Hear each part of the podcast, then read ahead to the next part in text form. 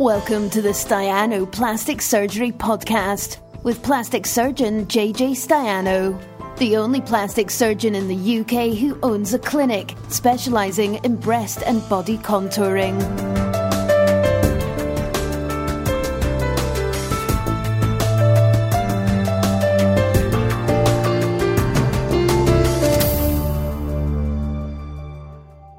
I'm going to get this party started with do we offer gastric balloon?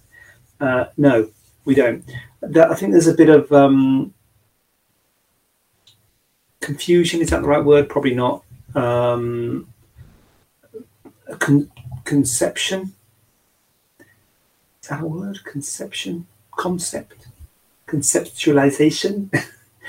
there's a bit of an idea anyway that about bariatric surgery and plastic surgery. So bariatric surgery, which is weight loss surgery, is a field of its own right.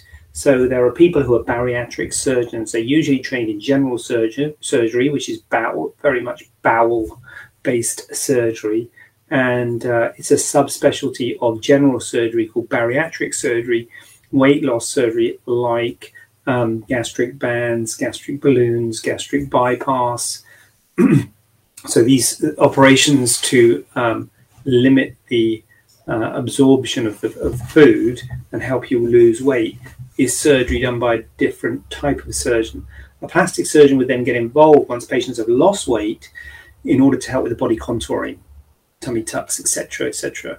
So um, the gastric balloon surgery is done by a different type of surgeon, uh, known as a bariatric surgeon, or I guess a weight loss surgeon, uh, who is not a plastic surgeon, and so um, but but is much more familiar in in operating around the bowels and around the stomach and uh, the intestines and things, which is not something that uh, plastic surgeons are that familiar with because we don't redo it.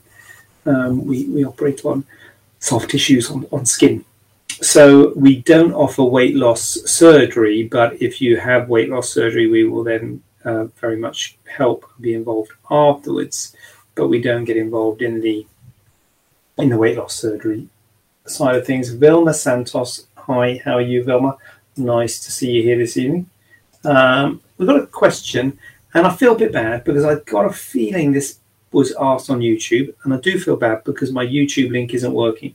So this isn't working on the YouTube. But um, anyway, I don't think.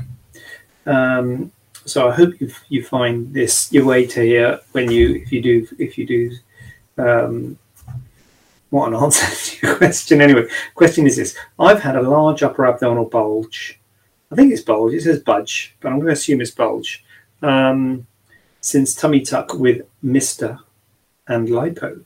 So Mister, I have um, come to, to understand is muscle repair, everyone who knew. So, muscle repair and lipo, it's not went down at all in weeks. So, um, my question is really how long post surgery? Um, and a couple of things it could be. So, an upper abdominal bulge in itself is not necessarily a worry. I don't think it's a worrying sign unless it's expanding, as in as it's if it's growing and getting uncomfortable, you might think, oh, we need to do something about it. But an upper abdominal bulge is not in itself um, a worrying sign because we do have to dissect all the way up to your rib cage when we do a tummy tuck. So the surgery for a tummy tuck goes all the way up to your rib cage. Although you see the scar really low down, there's a dissection under the skin all the way up to the rib cage in order to free the skin so it comes down. So there may well be swelling in that area. There may well be discomfort. There may well be pain in that area because that's where the muscle repair comes in because we have to dissect all the way up there to loosen up, loosen up the skin and it also gives us access to that rectus abdominis muscle which we can then bring back together if it's a bit splayed apart. So there may well be swelling in that area because, as I say, the dissection goes up in that area. Um, now it could be a seroma. Uh, it's hard to do this with a with a you know without seeing and examining people, but just in general terms, it could be just general edema and general swelling within the tissues, or it could be a seroma. If it's not too bad, it's slightly academic. It's probably going to get uh, better. Um, I would wear the binder. The binder can help um, with these sorts of swellings and it's probably going to sort itself out.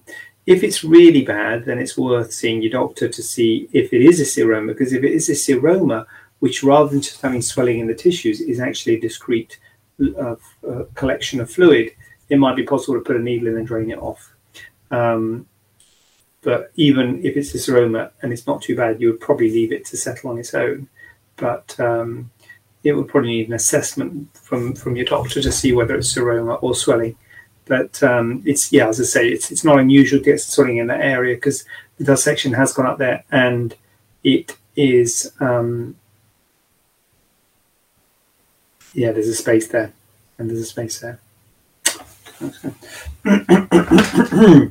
Excuse I.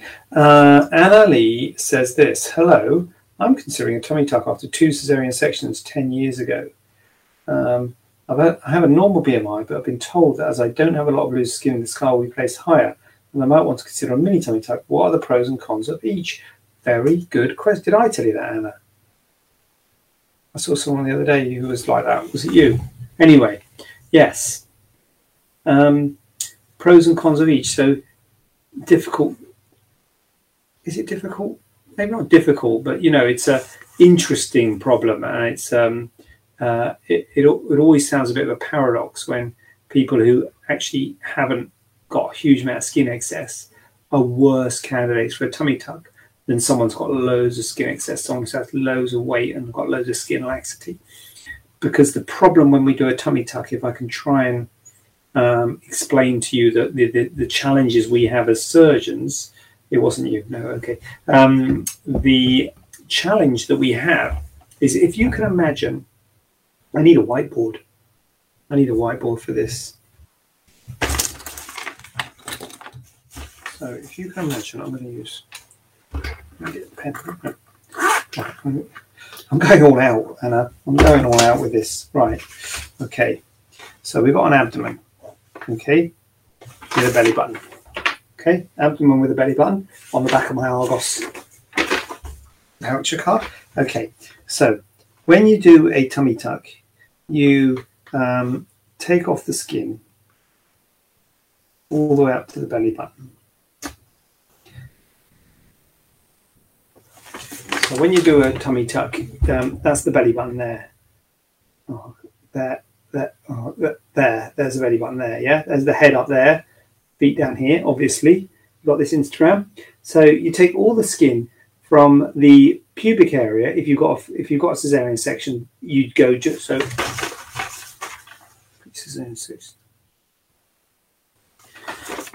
If you've got cesarean section, your cesarean section scars here. Yeah, so you go just below your cesarean section scar, and um, and you go all the way up to the belly button up there, and you take all of that that skin all gets removed, and then we stitch it up. Basically, that's a tummy tuck. Now, if you just cut that skin out and stitched it up, you if you when you cut out an ellipse of skin and you stitch it up, the scar ends up halfway between the two, the top and the bottom. That makes sense. So the scar will end up halfway between. So the scar will end up here, half, maybe even higher than that. So the scar will end up halfway between the top and the bottom um, which will be across your, your abdomen, which you don't want because you want your scar to be hidden. You want the scar of a tummy tuck to be down where your, your um, uh, cesarean scar is. You want the scar of tummy tuck to be in the same place as your cesarean scar. So you want it to be in the position of the lower thing. So you you don't want. So normally, if you cut a bit of skin out and you stitch it up, the top half moves down and the bottom half moves up, and they meet halfway. But when you do a tummy tuck, you don't want that to happen you want the bottom half to stay where it is, the bottom scar to stay where it is, and you want the top incision to move down to meet it so that the scar ends up in where your um, cesarean scar is. So you want the, the, the top piece of skin to move down to here, and you don't want the bottom piece of skin to move up. You don't want them to move half, you know, both. So um, what you have to do is you have to undermine, and we tend to undermine the upper abdomen here. We undermine this area here. Oh, sorry, that, that this this area here, across your rectus abdominis muscles because your rectus abdominis muscles are here, here, and here. So your rectus abdominis muscles are, are the two muscles going straight down here, here, and here. And sometimes there's a bit of a gap between them, which we can repair at the time of tummy tuck. But we undermine all the way up to your rib cage. So your ribs are here. So extend that a bit. So your ribs are there. So we undermine we undermine all the way up to your rib cage so that this oops, this skin here is very mobile, whereas this skin here is not mobile. And so this skin here has to come down and meets the lower skin. So I don't know if this is helping, if this is understanding. I feel like I'm doing a tutorial. I don't know if you did. did well, I was going to say, do you care? Yes, you do care because you asked the question. So there you go. So that, that so that's the, the idea with the tummy tuck. Now, the, the when someone's got a lot of skin laxity, that's not a problem. You undermine up here and you pull it down. Some people, if you've only like maybe had you know a couple of children or one child, or you haven't lost a significant amount of weight, you haven't got a huge amount of laxity in your skin. Some people, you just cannot do a tummy tuck. Some a full tummy because a full tummy tuck goes above the belly button. So some people you just cannot do a full tummy tuck because you cannot get that skin uh, from above the belly button and down to there. It just will not close. If you stitch it, if you cut that skin out, it will not close. So some people you cannot do a full tummy tuck. Other people, like sounds like yourself, you might be able to do a full tummy tuck, but it's going to be really tight. And that is going to be more likely to pull that scar up. That scar might drift up if it's really tight. If this skin at the top isn't really loose, hasn't got loads of laxity, which what happens when people have lots of uh, have children or, or, or, weight loss, lots of stretching to their skin, it loses elasticity and it actually helps us to pull that skin down when it loses its elasticity. It doesn't help them post op because they still left with that skin covering their abdomen. So they may have some laxity in their skin because the skin itself has lost elasticity, but it helps us do the surgery because that skin is really mobile and will pull right down low into the bikini line. In people who are quite trim and haven't got a, a huge amount of um, spare skin and that skin hasn't been significantly damaged by weight loss or, or children or stretching, then that skin doesn't move quite so well. And so it's a problem and it's a worry. And so um, there's a couple of options in those situations. One, you just hoik it as hard as you can um, and try and close it. And there's a risk that the scar might drift up because it's so tight. Or two, usually if we frankly just cannot close it, if we just can't get that abdomen closed, um, when we do the surgery, rather than cutting that whole piece of skin off, we sort of cut it in, um, we cut it down the middle and then pull it as hard as we can. So there's sort of two flaps of skin if you've ever seen it done. But basically, if you cannot get the place where the belly button was all the way down to your cesarean scar, you can go less than that, leave a bit of skin behind, and then have a vertical scar where the belly button um, was. So you end up with a scar, either a scar that's pulled up, we make a new belly button, um, make a new belly. So this is, um, stop. Um, we make a new belly button. Where is it? God, it's hard. It's reversed. New belly button. But oh, here we go. So you might have a scar there and a little vertical extension going up.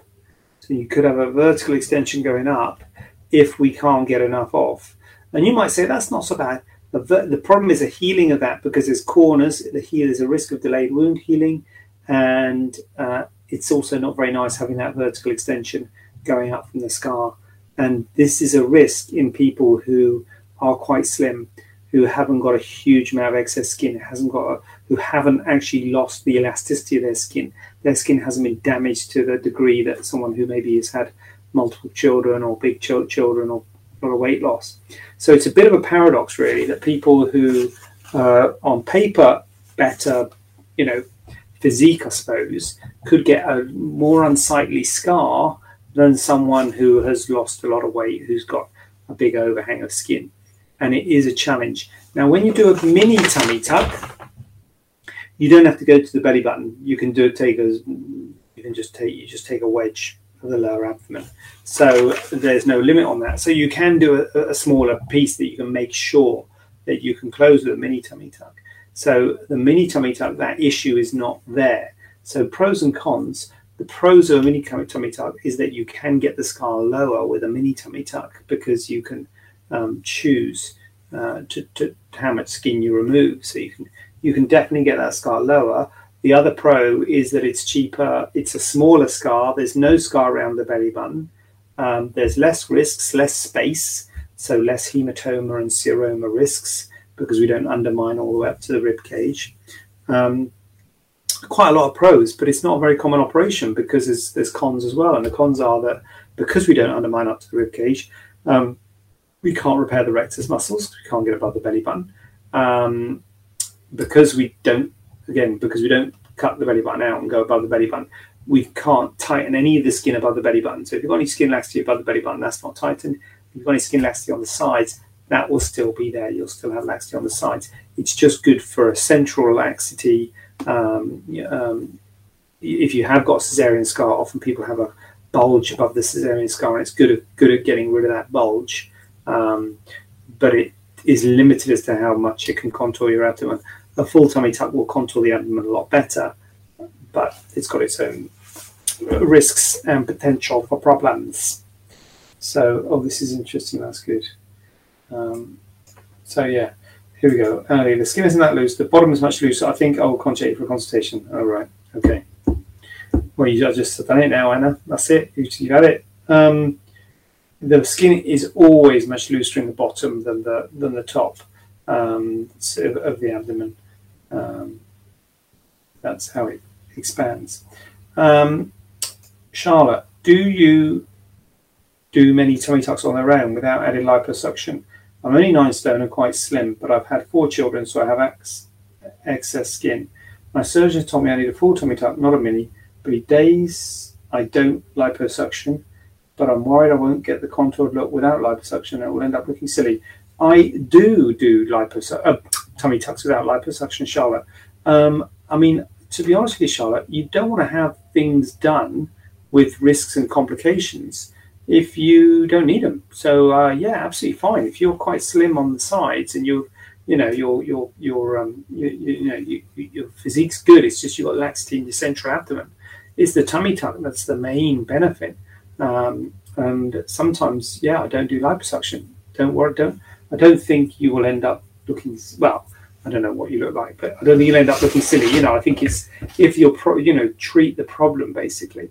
The only thing I do say to people when I don't do liposuction is I try and make it clear. You know, these bits on the sides.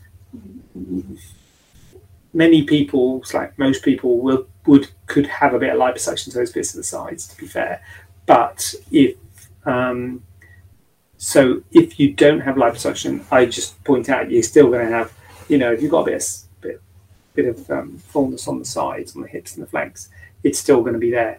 But if you haven't, then don't have liposuction just because you think it's necessary to contour everything. Just have what you need. Um, perfectly reasonable to do a tummy tuck without liposuction, in Charlotte. Perfectly reasonable. What you're talking about now in regards to Anna's question is very interesting because I'm quite skin slim, I think, but do have loose skin, but not lows. But my surgeon has told me I warrant a full tummy tuck. But now I'm worrying I'm gonna be too tight. I may need to get a second opinion. Yeah, I mean, I think people do often um, get second opinions, Charlotte. Um, but um, I would, you know, if your surgeon, yeah, I think you, you know, if, it, if it's a plastic surgeon, you know, you've chosen your surgeon, never accept a lift from strangers, Charlotte. Yeah, qualifications, etc. You know, I think sometimes I do say it will be tight and etc. But if you if he if he or she is pretty confident they can do it, then anyway, yeah, by all means get a second opinion. There's no harm in that. Um, quite skinny, not quite skinny. Very much. Well, thank you. Yes, um, interesting days. So um, yes. So how do we start this? We started with the abdominal bulge. Yes, the abdominal bulge could be swelling, could be seroma, needs to see the surgeon basically. Uh, either way, I wouldn't worry about it. If it's expanding, might need to do something about it. If it's very big and sloshing about, could always drain it. Bottom line on that one. what is the recovery time after having a mole removed? Um, so this is on several levels. Just trying to be um, uh, helpful and not look like I'm evasive by saying things like it depends, which I, I can imagine could be frustrating. I would say that uh, the skin, broadly speaking, most places will be healed in about a week, four, five, six, seven days. You know, five to seven days, the skin will be healed. Uh, so that's the overlying skin. So the skin's, let's say, it's healed in a week, um, but the recovery time for the whole thing is a bit is a bit more. So, um, so I mean, personally, when it's on the face and, and uh, what have you, I tend not to put a dressing on even. And when it's on the trunk, I will often put a dressing that's waterproof, so you can wash and shower straight away. To be honest, where it wherever it is. Um, now there, there, there is a bit of it depends, and it and it depends on how big the mole is because how tight it is. Obviously, the tighter it is, the more you've got to go easy on it. Because having said the skin is healed in a week, the underlying tissues and the strength from the from the underlying layers beneath the skin doesn't come for a good couple of months. So um, you can, as I say, wash and shower often straight off the bat, but you wouldn't want to go playing rugby or um, boxing too soon. Um, it's going to be a couple of months, six to eight weeks for that to start getting up to strength. It'll never get up to full strength. The scar will always be um, weaker than normal skin. But I would say six to eight weeks for that strength to be getting there, and how easy you got to take it will depend on how much tension the wound is on. And that depends on two things the size of the mole and the location of the mole. So a big mole in a good location, like the abdomen with loads of spare skin, would be okay. But a small mole in a bad location, like the hand, for instance, um, would not be okay um, because it would be quite um, tight. So, you know, you take advice on that. It depends on how tight the skin is as, to how uh, quickly you can get back into stuff. But usually, in terms of moles, I think most people might have a day off having the, having the mole, uh, but most people will probably go to work next day. Um, as long as if it is on your face, you don't mind having some stitches or use some tape to cover it up. But it's not it's not that drastic. Um, and then you can, you know, wash and shower straight off the bat, and then you probably start doing exercise after a couple of weeks, but nothing too full contact or physical for six to eight weeks. In terms of the scarring and things, there will be a scar. The scar will be red and obvious to start off with, and might look worse than the mole. And then over time, it will fade, but it takes many months for it to fade. So it can take um, can take you know six to twelve months for it to really properly fade. What would your advice be? What would your what would be your advice? You're going abroad for plastic surgery.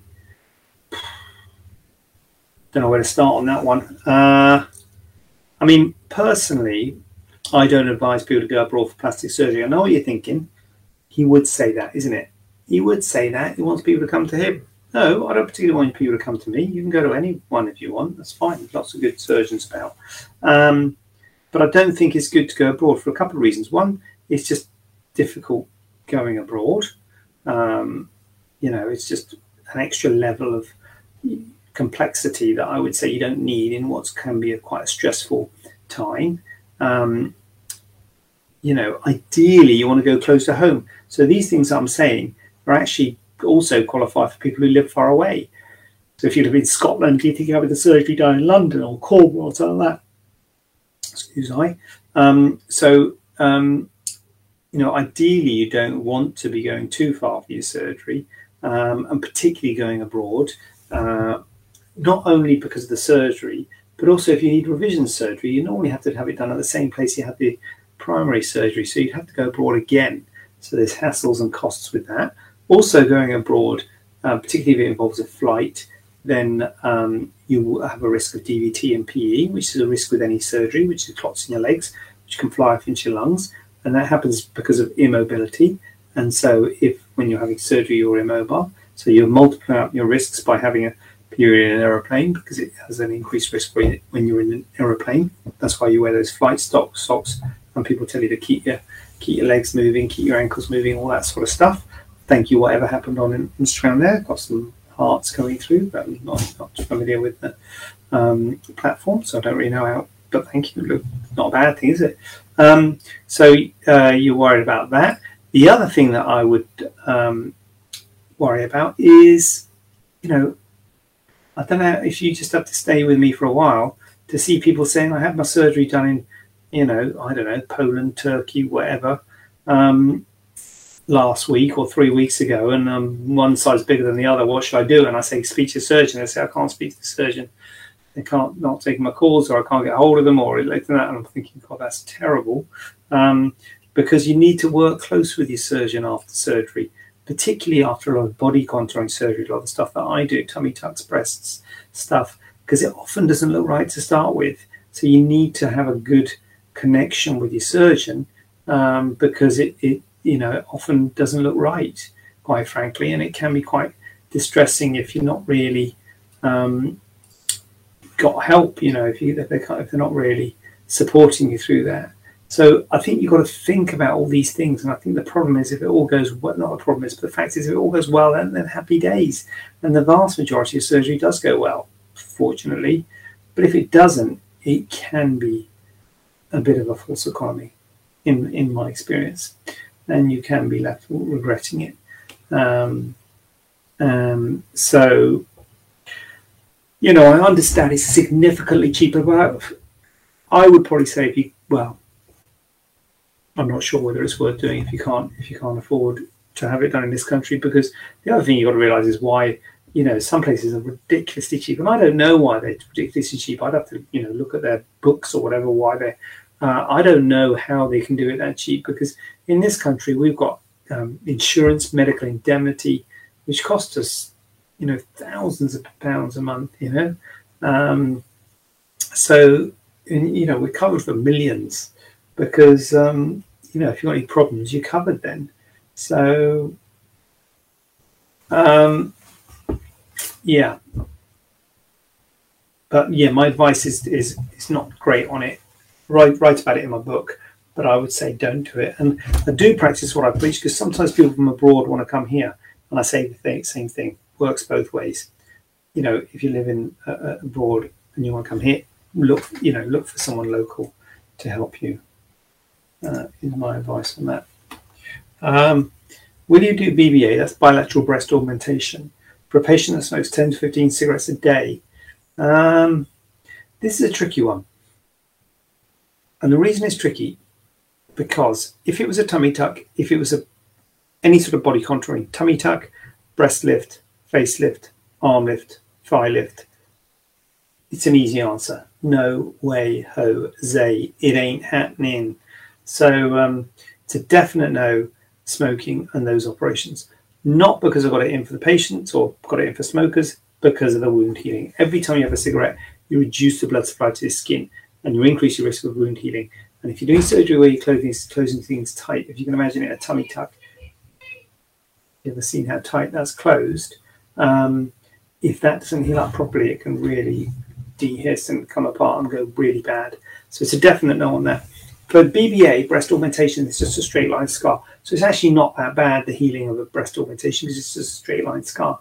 But the problem with the breast augmentation is the consequences can be significant if the wound doesn't heal up. Because if the wound doesn't heal up, you get an infection. And if the infection gets to the implant, you have to remove the implant. So that's going to be a much higher risk in someone who smokes 10 to 15 cigarettes a day. So my gut feeling is to say no. I think it's probably best not to do the breast augmentation. And what I would hope to do in that uh, circumstance is I would hope to talk to the patient and get them on side so we realize we're doing the decision together. It's not me saying you can't have surgery. It's me saying, look, if you can't stop smoking, if you really can't stop smoking, perhaps you're better off not having the surgery.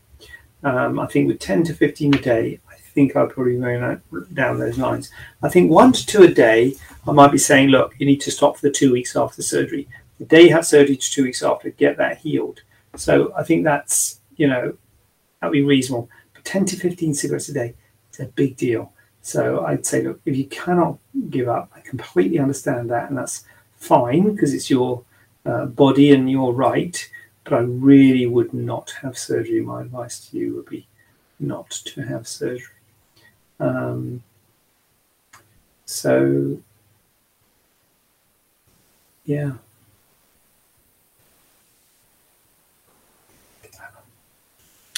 Don't know if you saw it earlier, but what do you think of that? That is air, my friends. That is getting, that is what they call in the mountain bike world getting air. That is this guy here, this 50 year old guy getting air. Huh? Showing the kids on the street how it's done. Yeah? I get respect out there on that bike park. Look at me. Look at me. That is one hell of a photo. Massive shout out to Skills Loop, who were the um, people who trained us. Matt at Skills Loop, who was giving us the training that day. Brilliant day. Last Saturday it was. Absolutely brilliant. Um, loved it. Anyway, on that note, uh, I can see you're all in awe. Hold on a minute. Jane's got a question. Do you mind if I bother you, Jane? I've ignored the Lee bit. All right then, Lee, Jane. I, I know what you're thinking. You want me to get rid of the photo? Okay. What you got? What you got, Lee? Stop sharing. Lee's got. Um, do you want to take fat transfer into breast reduction lift? How long does that fat stay in breast? No. Um, I'm going to sort of say to you, Lee, why would you do it? Um, I'm thinking the. I mean, I'll answer the question for you, although you feel free to answer the question if you, but I'm thinking it's to try and maintain fullness in the upper pole.